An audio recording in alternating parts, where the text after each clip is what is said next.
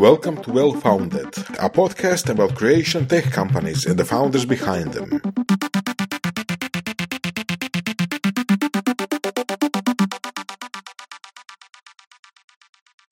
To, to je neka stvar koju mi gledamo. Always look on the bright side of life.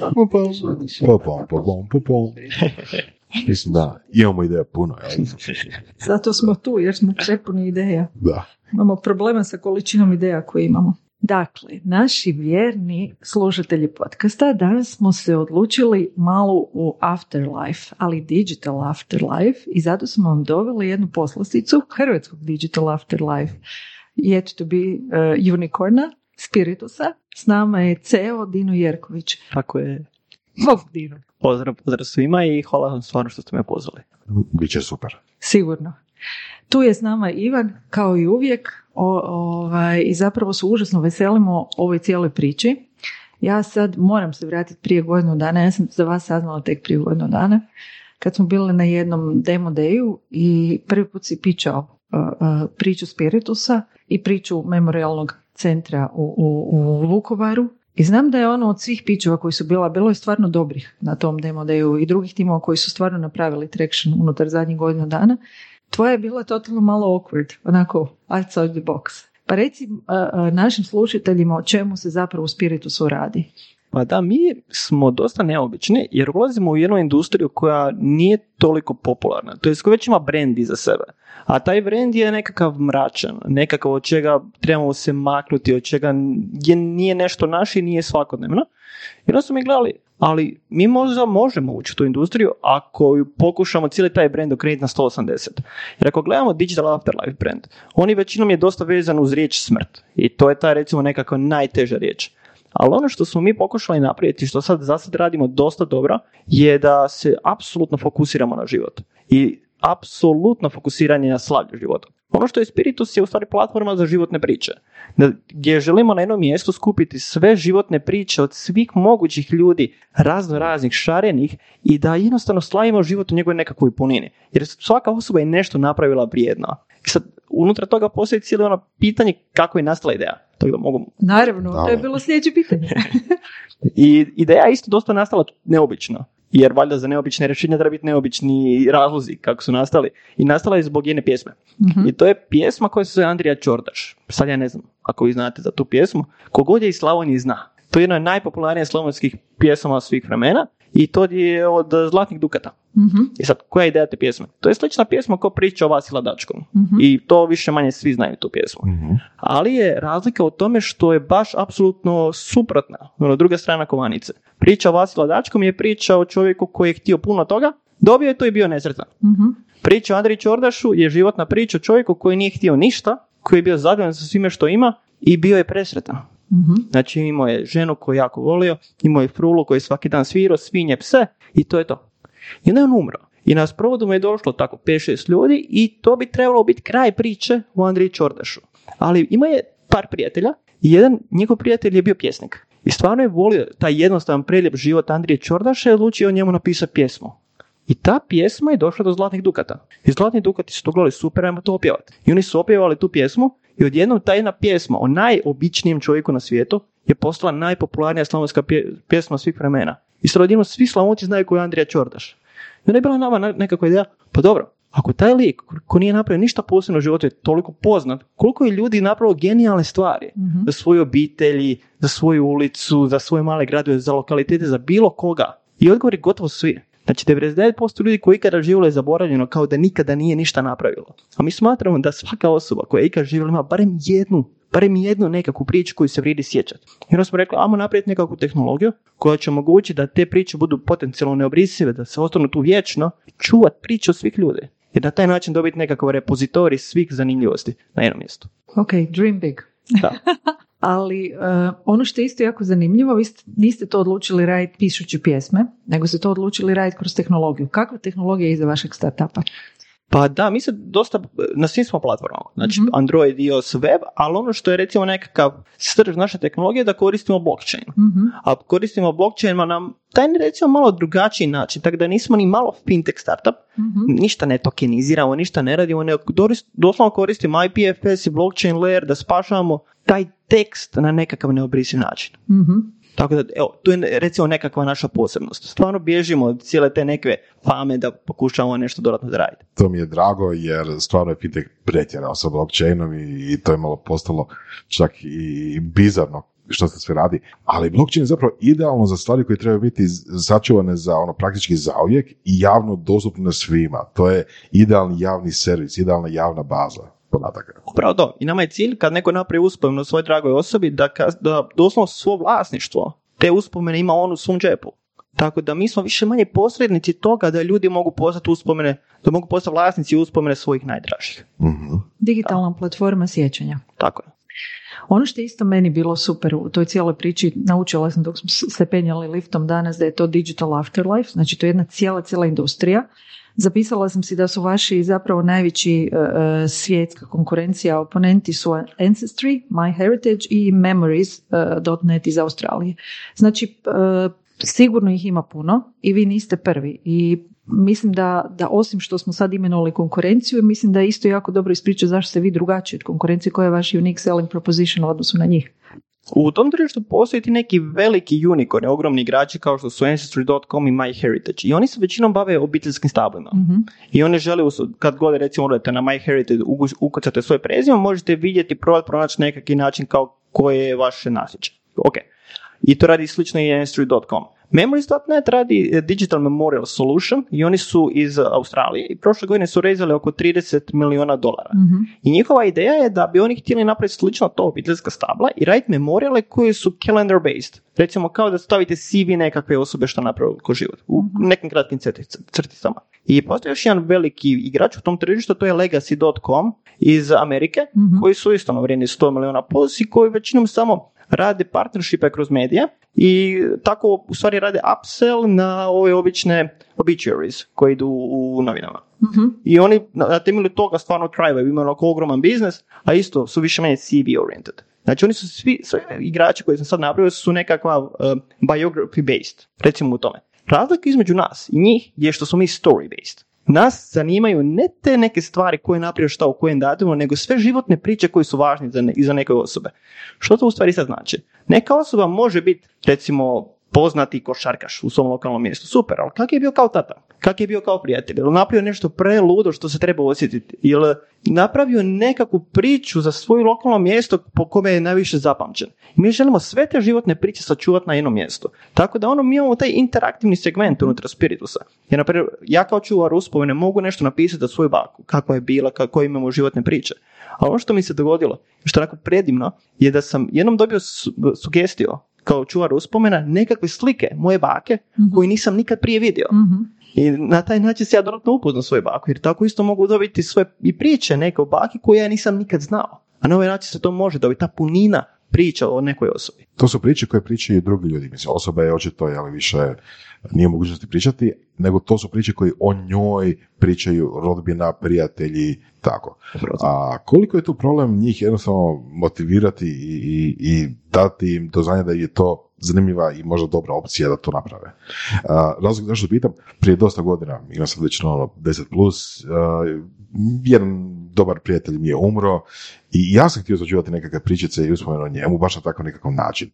I onda sam podigao jedan sajt a, gdje su ljudi mogli pisati la, la, la o njemu i to je bilo bilo je relativno lijepo, ali iako je on bio uh, veseljak i imao je puno prijatelja i tako dalje, teško mi je bilo motivirati ikoga da išta napiše. Pogotovo što su neki bili još ono u, u tuzi, šoku i tako dalje.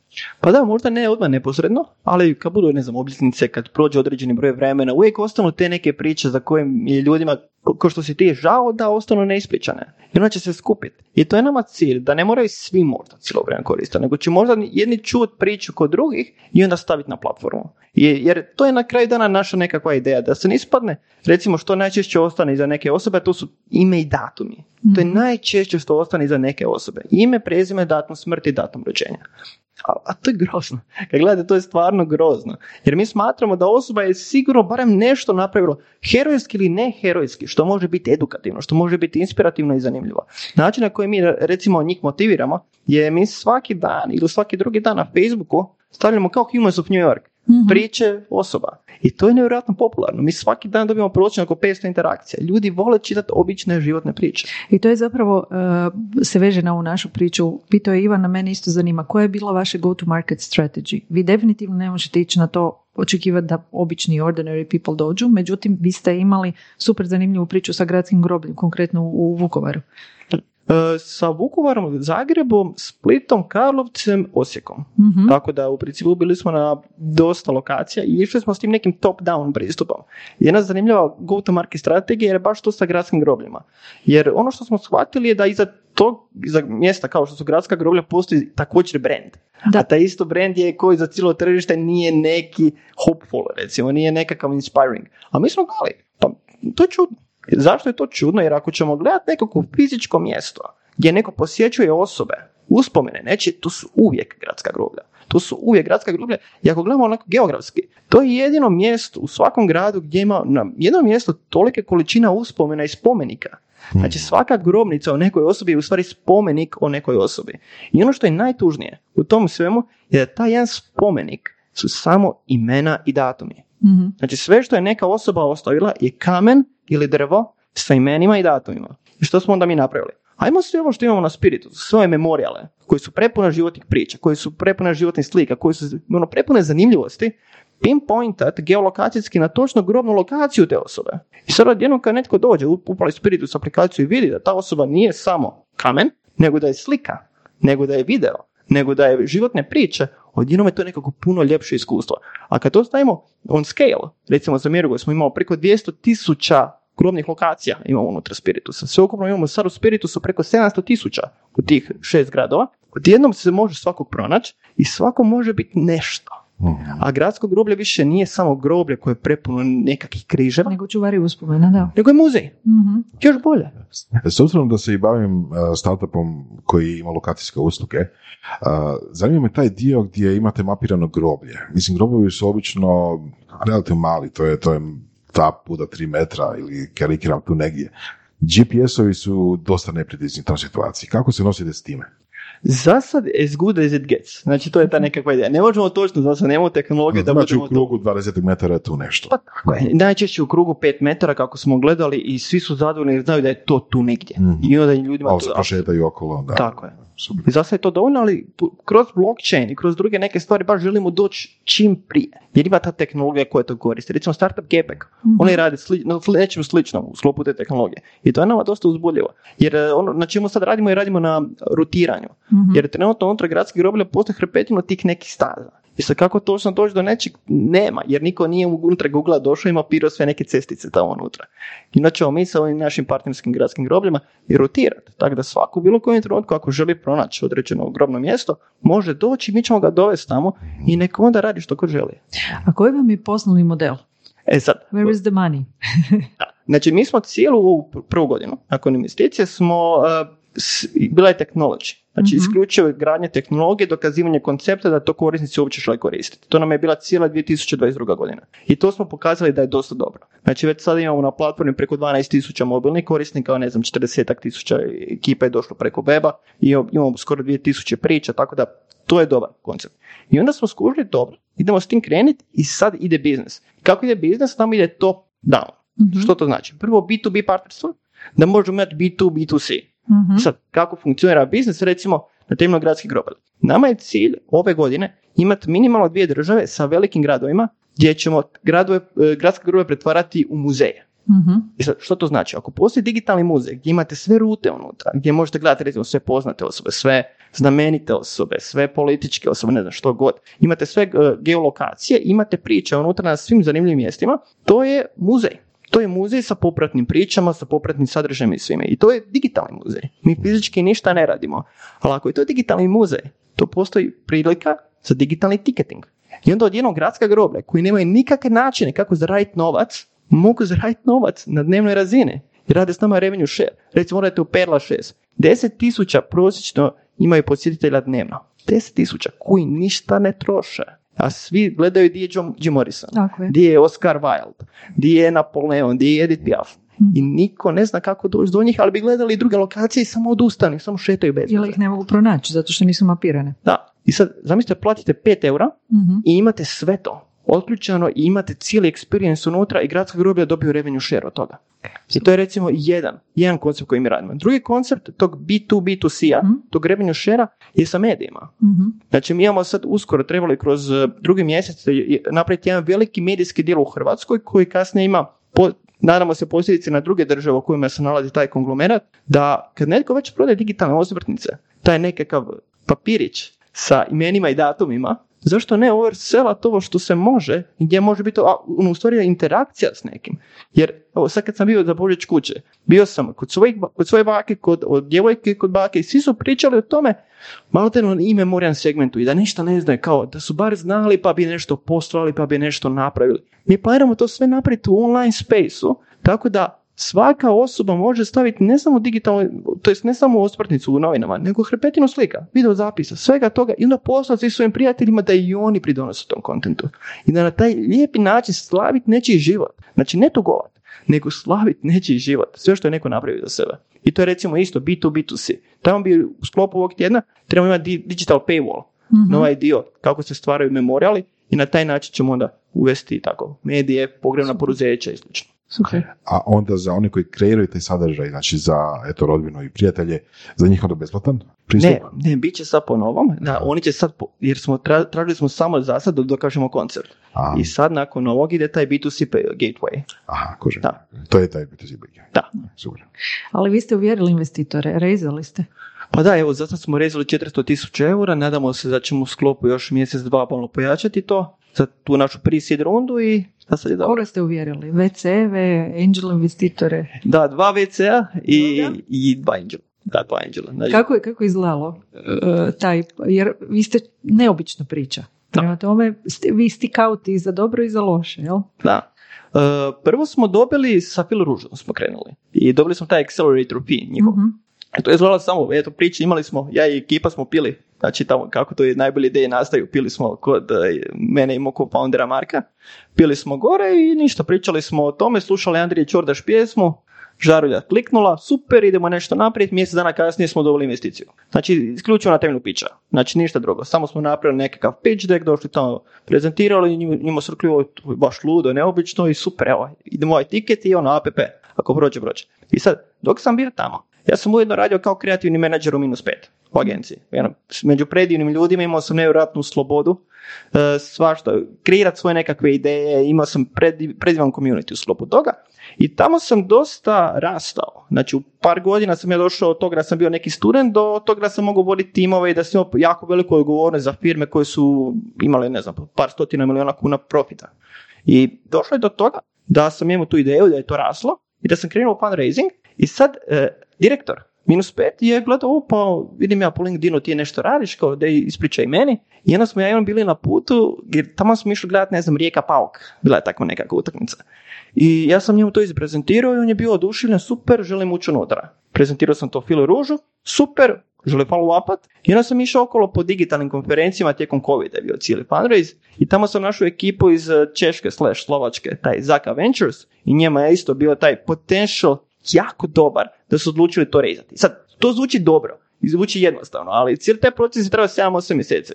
Gdje sam unutar tog procesa imao tolikih ono sistola i dijaspora, ono, uspona i padova da je to bilo ono grozno, jer u jednom trenutku sam imao neke angele koji nisu htjeli investirati jer je Bitcoin previše pao. Mhm. Pa je odlučio kao joj nesigurno investirati u startupe. Jedan investitor je odustao jer je Rusija pokrenula rat. Da. Jer je bio iz Slovačke. I oni su kao tu na granici pa ne žele investirati. Takve su bile nekakve krize, grozne stvari, da su mi odlu- i- ali na kraju smo ipak uspjeli. To nekako. Otprilike, već pričamo o VC-evima i rezanju. A, koliko otprilike ste kontaktirali uopće VC-eva? Pa ja mislim da smo valjda sve uz ovog C regije. Sve iz C regije, još smo sa strane ovako call stavljali i, ovako neki... možeš staviti neki broj na to? Pa ja mislim da ih nema previše, da je to nek možda dvadesetak koji su baš ono VC i još plus onako ne znam toliki broj Angela okolo i svalja sve naše skoro. Tako da na taj način imali smo još pečat. Ali mislim da je najviše pomoglo Cold nam ništa nije pomoglo. Kad god smo slali bilo šta Cold. Nego uvijek neki intro ili tako konferencija. Mhm. To je bitno za. Ja. Da, da, da. Eto i nama su taj Angeli su nam stvarno ti dosta pomogli jer su nas oni gurali kasnije. Jer, Jer oni otvaraju vrata. da, To je, to je ključno kod Angela, oni su smart money. Da. Zato je važno birati angažirane Angela, ne samo uzeti novce od njih, nego imati prvo ljude koji kuže priču, koji žele s vama rast i koji će vam otvoriti vrata. tako i pićaju za vas. Na Da, da, Ako dođe neki VC, recimo ovaj Zaka, oni su rekli super, idemo odmah vidjeti ko, neki angel kod vas. Ajmo mi s njima pričati da vide zašto. da, da, da. I onda i oni dodatno pičaju. Tako da je to stvarno jako važno kako se to bira unutra. Znači da ne bude samo cold cash. I eto, mi imamo stvarno sreće da imamo dva predivna, predivna angela koja su unutra, tako da super. Bravo. Da. A kako sad dalje? Spominjao si Poljsku, jer od tamo je visi fond. Koja su sljedeće tržišta? na koja Češka, Slovačka. Češka, Češka, Slo- Da, sorry. Da. Oprosti. Moja greška, my fail, sorry, zabrajte. Ovaj, koja su tržišta na koja se želite e, e, širiti? Jer ovo se definitivno može skalirati. mi se nadamo Francuskoj. I to je na Zašto Francuska? Perla 6. Ok, legitimno. Perla 6 je najveće gr- gradsko groblje u Parizu i drugo najposjećenije mjesto u cijelu Europi. Najposjećenije mjesto u Europi je Eiffel. I nakon toga ljudi na Perla 6. Zanimljivo. Da. I to je nevjerojatan potencijal. Onda kasnije i drugi, na primjer Njemačka i tako neke zemlje koje imaju te memorialne centre, koje imaju nešto sa bogatom nekakvom povijesti. I da mi možemo u sklopu toga doći do nečega. Ali uglavnom, Europa. Europa nam je glavni kotač za dalje. I sad možda, naravno, ako ćemo gledati tako, Slovenija je nekakav logični izbor jer su slične kulture i blizu su. Ali ono što je nama nekakav dreamstone za ovu godinu je Francuska. Super. I radite na tome? Da. Ste otvorili nekakve lidove vrata? Pa pokušavamo. Pokušavamo i nadamo se i vjerujemo da će biti nešto. Dobro, a mislim, morate, kako drugačije? To je startup pristup. To je to. To je to. Idemo jako i, ili nigdje. Super, super. Da, super. E, a sad na tragu onoga što se sad događa zadnjih nekoliko tjedana, to je više mjeseci su prešli tjedne, ali zapravo je, to su sve tjedni. Rekli si da ćete koristiti OpenAI. Da. Jer ovo što imate gore je zapravo savršen materijal, ajmo to reći, e, savršen sadržaj, savršen content na koji se može nakalemiti upravo ono što je OpenAI. Da, jer sad, dok se nije pojavio OpenAI, mi smo imali te nekakve velike megalomanske ideje što bi mi htjeli napraviti sa gradskim grobljima, sa velikim gradovima. I onda nam došao taj OpenAI ko, ne znam, nije neki superman. Nam je došao i riješio nam je 90% problema. I sad, koji su problemi? Ako, neko, ako recimo mi odemo stvarno na Perla 6 ili odemo u neko, neko drugo veliko gradsko groblje, čak ne znam New York ili negdje, problem, problem je lokalitet tih nekakvih priča. Jer ono što je Spiritus App i to što mi pokušavamo kroz uh, taj memory walk, to što radimo za gradska groblja, je da bude turistički zanimljivo. Da ekipa koja nije iz tih mjesta da mogu čitati priče. Ali onda ako neki turist dođe recimo u Francusku, a većina ih ne zna pričati francuski. I sad kako će neko čitati priču o nekoj nepoznatoj ili poznatoj osobi ako je na francuskom? I onda je bio to ogroman problem translationa i content creationa. Kako to riješiti? I onda im je došao OpenAI. I sad, da klasični nekakav primjer. Mi imamo oko tako malo manje od 2000 priča trenutno kod nas i valjda 80% tih priča nije baš ono, stvarno, Krleža, Shakespeare, nije to nešto napisano na nekom zadivljujućem nivou. Ali ono što može taj ChatGPT OpenAI sistem je da ga može spell jako, jako dobro. Mhm. I kad ga spell on ga može fantastično prevesti u, ma, skoro pa u duhu jezika na koliko god treba jezika. I sad zamislite da netko dođe, napravi priču o svoj baki, o svoj didi, o nekim, nekim herojskim dijelima. I onda dođe neki kinez u Hrvatsku, ode šeta Mirogojem i pročita ta, tu priču na kineskom jeziku. I može vidjeti sav taj kontent. I to je ono što je nama predivno, jer odjednom obične ljudske priče o najobičnijim ljudima može čitati svatko. I zato mislim da ono, za nas je OpenAI savršen use case. Super.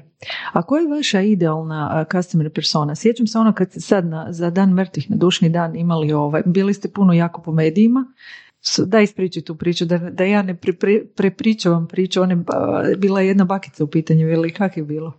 Ma da, to je bila neka dosta zanimljiva priča da, jer naša customer persona je osoba recimo koja je family oriented 40 plus godina, najčešće žena, Mhm. najčešće žena po našim korisnicima kako gledamo, ali je to je to, znači nekakva osoba koja je sjetna i koja ima priče i koja je poznavala osobe koje imaju priče. I nama se dogodilo to da smo tamo za susrete dan, Mhm. dan dva ranije ili dan dva poslije, da smo imali tu nekakvu recenziju Pa ZEP jer smo imali tad e, cijelu strategiju i gospođa bila je 60 godina i ispričala je cijeli e, flow kako je koristila naša app, stavila na ženski recenziraj ili tako negdje. Da, da. I odjednom je to buknula. I samo ekipa nije mogla vjerovati kako je to zanimljivo i počeli su valjda sve i stari i mladi skirati tu aplikaciju, ali ono što je nama posebno bilo lijepo je da su mlade osobe rekle svojima, znači mami, baki, nekome, da skinu app.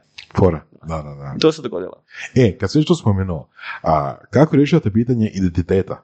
Znači, tipa a, Pero Perić ili Hrvoje, Hrvoje, kako je, Hrvoje Hrvatinić ili tako nešto, znaš što mislim. A, ili imate ojbe onda spremljene? Uh, identiteta koga? Što Ja sad želim pričati, ne znam, o svom prijatelju koji se zove Pero Perić i ima u Hrvatskoj, ne znam, 3000 Pera Perića. Aha, uh, im- ime, prezime i datumi. Jako je teško da, ima, da, da su dvije osobe iste, da se zovu isto i da su rođeni na isti datum i da su umrli Ok. na isti datum. Pošteno. Da.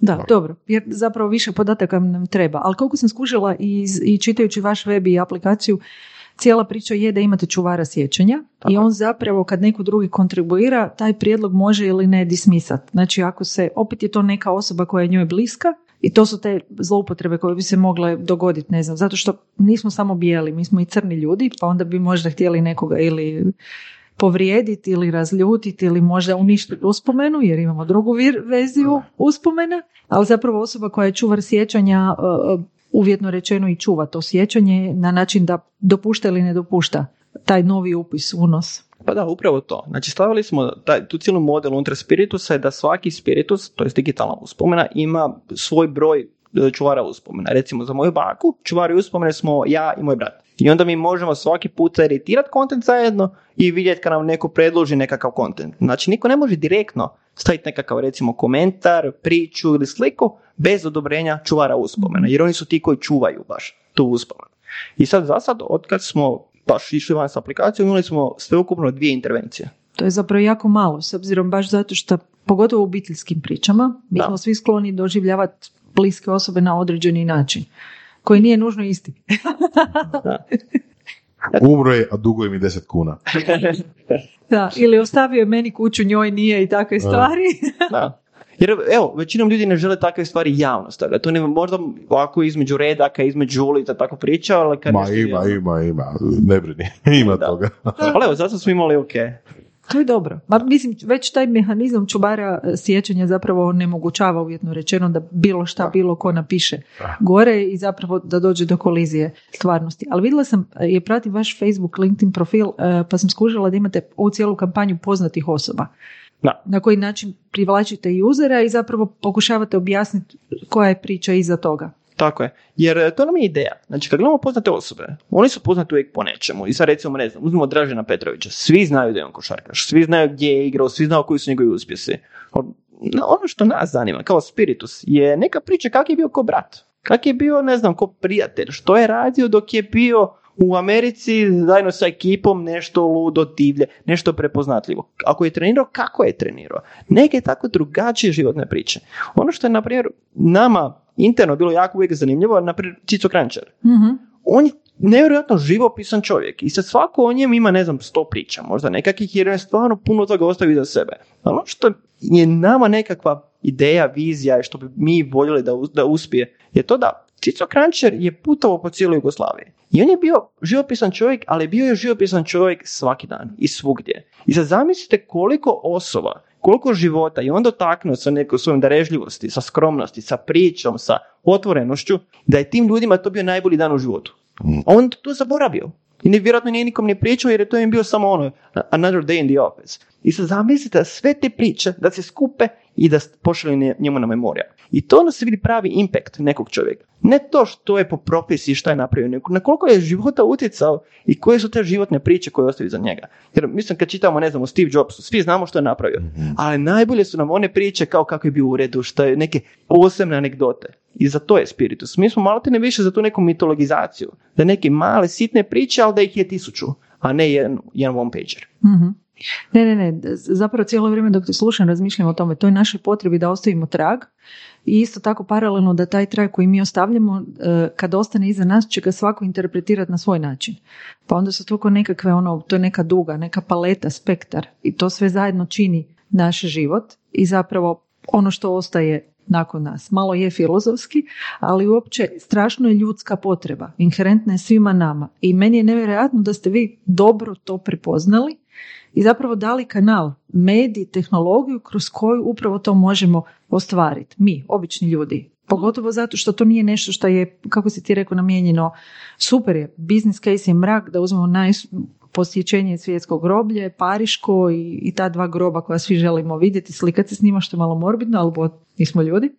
Ovaj, kad već nisu živi, barem da, da se slikamo sa nadgornim spomenikom, ali isto tako paralelno možemo i mi, obični ljudi, za krug ljudi koji smo e, poznavali, koji su nas volili, cijenili, zapravo dati im kanal da se čuvaju uspomene, ali na razini obitelji, na razini ovaj, nekakvog grada, mjesta i to, to je nevjerojatno moćno jer ono, ne znam, Homer je u svojoj Iliadi Odiseji radio istu stvar. Opjevao je život jednog čovjeka, jel? našeg Odiseja, odnosno u Ilijadi smo imali fight uh, za Troju. Poanta je u tome da to je užasno ljudska potreba i tu sad dođemo do one dijela zašto se to vama pojavilo, jer vi niste tech people, vi ste filozofski faks. Da. Da. Da, da, Sad hoćemo čuti nešto o tome. da, mi smo, ja i moja ekipa smo dosta neobični u tome kako smo ušli u teh jer smo filozofi. Dakle, od filozofiji, stvarno mislim filozofiji jer smo studenti filozofije na Filozofskom fakultetu u Zagrebu. Slušate li vi studenti filozofije da se može doći u tehnologiju sa Filozofskim fakultetom? Ima čak jedna zanimljiva smiješna priča e, sa filozofskog jer jedan od mojih profesora bivših i stvarno je jedan predrag čovjek mi je kao što napravi kada je čuo da smo mi kao studenti filozofije pobjedili na jednom kao glavnom studentskom natjecanju u programiranju. Jedno smo kao mi studenti pobjedili ferovce. I to je ispalo na, da nas, kad neko upiše na Google fer i filozofski, da. znači samo te dvije riječi, da. mi ćemo izaći prvi članak. Kao filozofi pobjedili ferovce.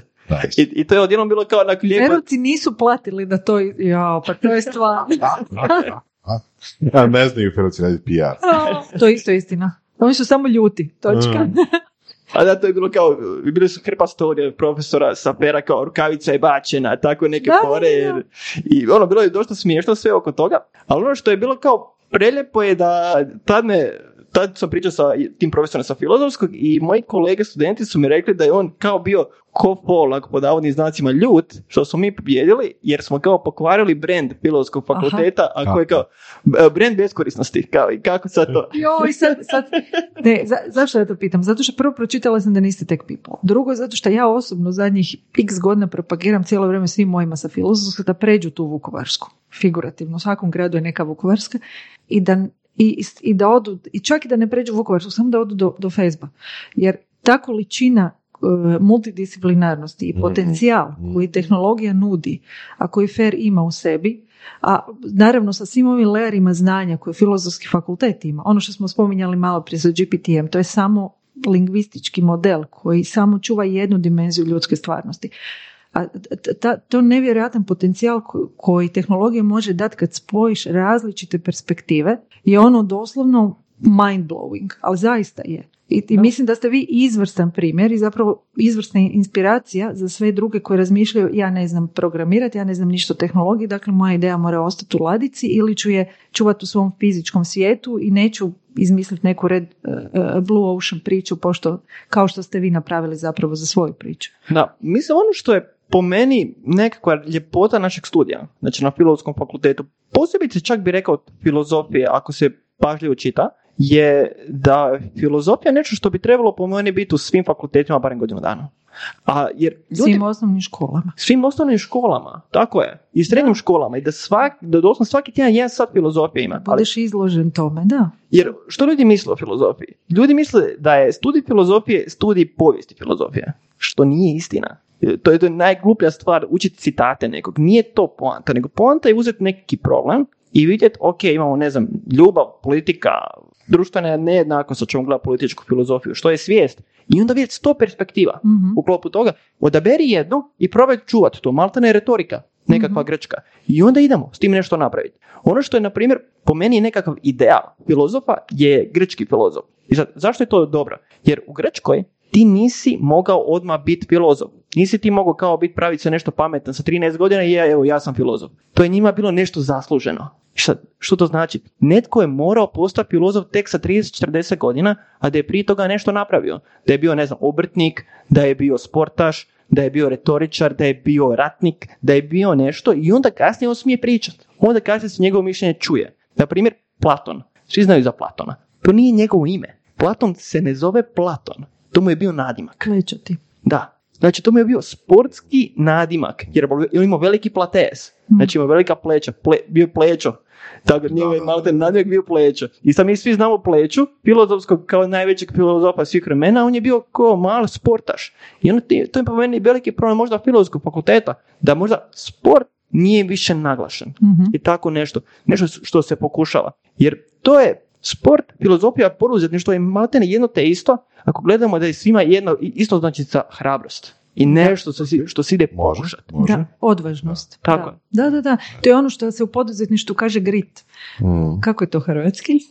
Joj, da, nije upornost, nego jači od upornosti, Da, moramo naći ali- neku riječ. Da, da, ali Da. doslovno, Izdržljivost. Rezilijentnost, ne znam. čak nije ni resilience, jer grit Nije, je nije, i grit je- više od toga. Da. To je ko- I to, to je zapravo isto jako moćno. Koliko, ju- jutro sam išla na bug, e, e, ovaj, Future Show, sad ih reklamiramo, tražit ćemo Petrice da plati. A, I gledala sam, ono što mi uvijek, uvijek mi je super kad je full house, kad hrpa ljudi dođe nešto, kad reagira dobro na sadržaj, kad, kad se ljudi trude oko toga da se drugi zabave, da dobe nekakva nova saznanja, da izlože nekako novom iskustvu. Ono što me uvijek rastužuje je to što je isti profil ljudi. Što, što te stvari ostanu zaključane za određeni segment društva. I tako vjerojatno u svim konferencijama, da odemo na farma, konfu, da odemo na Da, da, da. i to je nevjerojatno zato što tehnologija omogućava to da smo istovremeno prisutni sa hrpom perspektiva i da, ali da naučimo koristiti tehnologiju na način da ne koristimo ovako kako... Da, ali, ali to počinje od mladih dana, to počinje od edukacije i svega, recimo. To što kod nas nema zapravo kampusa kao što ima dalje. Pa mislim, kad gledamo a, velika sveučilišta, znaš ono, Cambridge, Oxford u, u, u Britaniji, pa kad gledamo slične, tipa Stanford i tako u Americi, a, to, su, to su kampusi gdje, gdje, gdje istovremeno ljudi i pri- i prirodnih i društvenih znanosti i svi skupa sudjeluju i nešto rade. Interaktiraju ako ništa drugo. Imaš cimera koji je, ne znam, ti si, ti si ne znam, IT-evac, imaš cimera koji je a, filozof Agronom, ili bachelor of arts ili Da. nešto tako i onda Da. pričate, znaš, ono, dobiješ nekakvu ideju od čovjeka, dobiješ nešto tako. Kod nas toga nema. Kod nas, a, sad se malo promijenila situacija, ali znam jednog kolegu, kad smo bili studenti, koji je silom htio ići na filozofski faks, nešto slušat, nisu mu dali. Kod nas je onda, onda, Da, malo da. drugačija situacija, Da, da. jel? A kod nas se to spriječavalo, znači, ono, zašto, Ko, nećemo, nećemo Ferovcu dati da je pređe cestu, nećemo. Da, da, da. Da, da, da, ne, to, to stoji, ali ja sam više na tragu toga išla da slušatelje potaknemo, sve naše buduće startupaše, postojeće startupaše, da zapravo upravo uključe tu različitost u svoje da, Jer to im nudi suludo veliki, prvo, ja bih rekla prednost, ono, nad drugima, jer dobiju jednu novu perspektivu i uvide koje svaki od tih ljudi donosi sa sobom. Naravno, da uvijek trebamo biti alenirani s vrijednostima, ne možemo bilo koga dovesti. Ali vi ste živi dokaz kako zapravo tehnologija nije rezervirana za tehnologe, u smislu ljude koji imaju background u, u programiranju, kodiranju. Znam da je, pročitala sam na webu da je Marko Samouk, ali to je apsolutno nebitno jer Da. ono, to samo pokazuje njegovu želju da, da, da shvati tehnologiju kao medij kroz koji će izraziti ono što je htio napraviti. I s druge strane, koliko ste vi u prednosti zato što imate neka druga znanja, vještine, neki soft skills, jeste društvenjaci i razumijete bolje ljude i možete napraviti bolji proizvod jer vaš put do market fita je puno lakši nego jednog tima gdje su tri ferovca developera samo zato što vi imate cijelu to svoju edukaciju background. A, a poanta je u tome da kad se koriste svi ti, uh, uh, sve te jakosti istovremeno, zapravo onaj put učenja bude puno kraći. Mislim, za market fit, jel? Da, da, da, jer mislim da je ne- nekakav naš koncept, kako smo mi krenuli kroz Spiritus, Marko i ja i onda kasnije kad je došla cijela naša ekipa koja je bila ono koji su vrhunski. Znači sve je krenulo tako da smo Marko i ja, co-founderi, došli do te ideje i onda smo kasnije zvali naše prijatelje koji, su- s kojima smo bili od ranije povezani. Naprimjer, evo Mateo, koji je nama sad CTO. S njim smo radili jedan startup još prije toga koji je failo koji ono nije ništa postigao, ali on je vidio, ok, zanimljivo, odjednom ja nešto radim s nekim filozofima tu tamo i bilo je dobro iskustvo jer ono, ja se družim isključivo s ferovcima I oni imaju svi taj neki tehnički mozak i tehnički gledaju stvari. I onda kreiraju malo ne čekić i sve gledaju kao čavao. I ne mogu ništa pogoditi. Ali mi smo onda gledali totalno ono, van konteksta, došli s nekakvom idejom i oni su rekli, dobro, ako imate bilo šta ponovo, ajmo ponovo napraviti nešto. I tako smo se javili njemu, tako smo se javili kasnije Marijenu, i tako smo se javili našem peri za dizajn. Jer je to, jer to nama nekakav brand što mi radimo. Drugačije. Jer to je to što je po meni glavna stvar hrabro. Jer ono što smo mi naučili kroz studij filozofije i sve, da pogriješiti nije problem. Mhm. Najviše što ljudi imaju problem, recimo mladi, moja generacija sve, oni se strahovito boje pogriješiti. To je najgora stvar. Ali to je sustavno učenje. Evo, na primjer, ja mislim da otpornost na grešku malate ne jednako kreativnost. Što su ljudi kreativniji, to lakše griješe. Jer tako nastaje kreativnost. Da. Znači, postoji neki okvir i ako ideš van okvira, to je kreativno, ali je greška. I sad, ako gledamo u školi, ima jedan Sir Ken Robinson, obožavam njegove predavanja, isto je pokojni. I on je pričao o tome da mi ne učimo kreativnost i da je kreativnost ne mogu učiti, ali jako moguće odučiti. I sad, on je napravio nekako longitudinalno, genijalno istraživanje. Uzeo je neki standardni test kreativnosti i dao ga je djeci u prvom razredu. Da. I svi su bili su ultra kreativni. 95%. Da. 90, I onda je s njima išao svake tri godine ponovo raditi istraživanja. I onda je kasnije do 18. godine 95% palo na 3. A, ali ja opet mislim da je mogući upskilling. Ja isto mislim, ali Ako staviš naš okruženje koje je takvo, koje je poticajno, koje ne osuđuje za pogreške, koje je fail forward, ona Da. metodologija, jer moje ti iskustvo isto sa startupovima, identično ovako kako si ti rekao. Kad daš klincima u osnovnoj školi koji jedva znaju pisati, znači prvo četiri raza, hekaton, na temu kako riješiti problem smeća u Zagrebu. Koja rješenja dobiješ izujte iz cipela u četiri sata?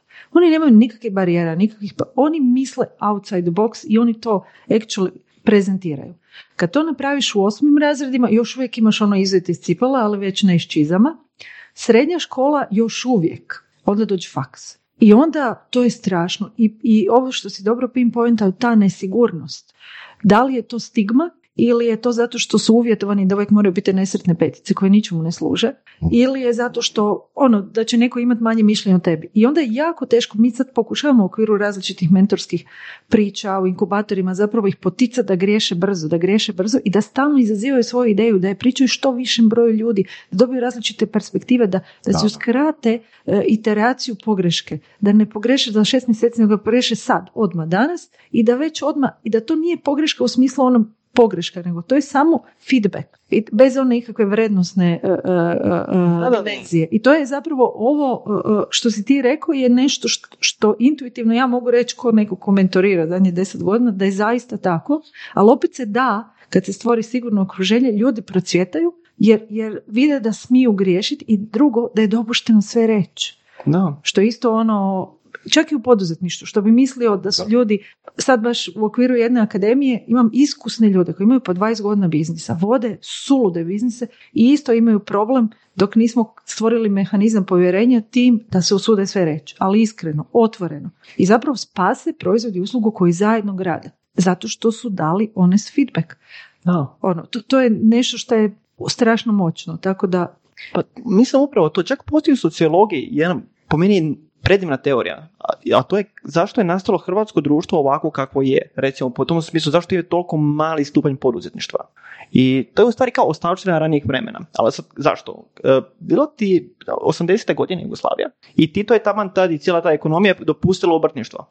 I sad su rekli, ok, ajmo sad, zapad obećava kad mi dopustimo male biznise da će ekonomija biti puno bolja. I onda su rekli u sklopu toga, ajmo to staviti, ono da dignemo malo ekonomiju. I na kraju se nije to dogodilo. Nije bilo toliko puno obrtnika, nije, nisu ljudi išli u privatni biznis, a onda su si gledali pa zašto. I onda taj Županov, znači to je jedini citirani teorijski sociolog iz hrvatske povijesti. Znači koji onako ima neki internacionalni značaj, došao do teorije egalitarnog sindroma, koja je meni genijalna teorija. A to je teorija da je, recimo ovako, slikovito, Jugoslavija je i taj socijalistički režim je od, je odgojio i stvorio vojnički mentalitet. Sad, što to znači? Ako radimo svi 10 sklekova, i rečeno je, radite 10 sklekova, onaj koji napravi 11 neće biti nagrađen. mhm, On će biti kažnjen. I ne čak možda samo on, nego cijela njegova grupa.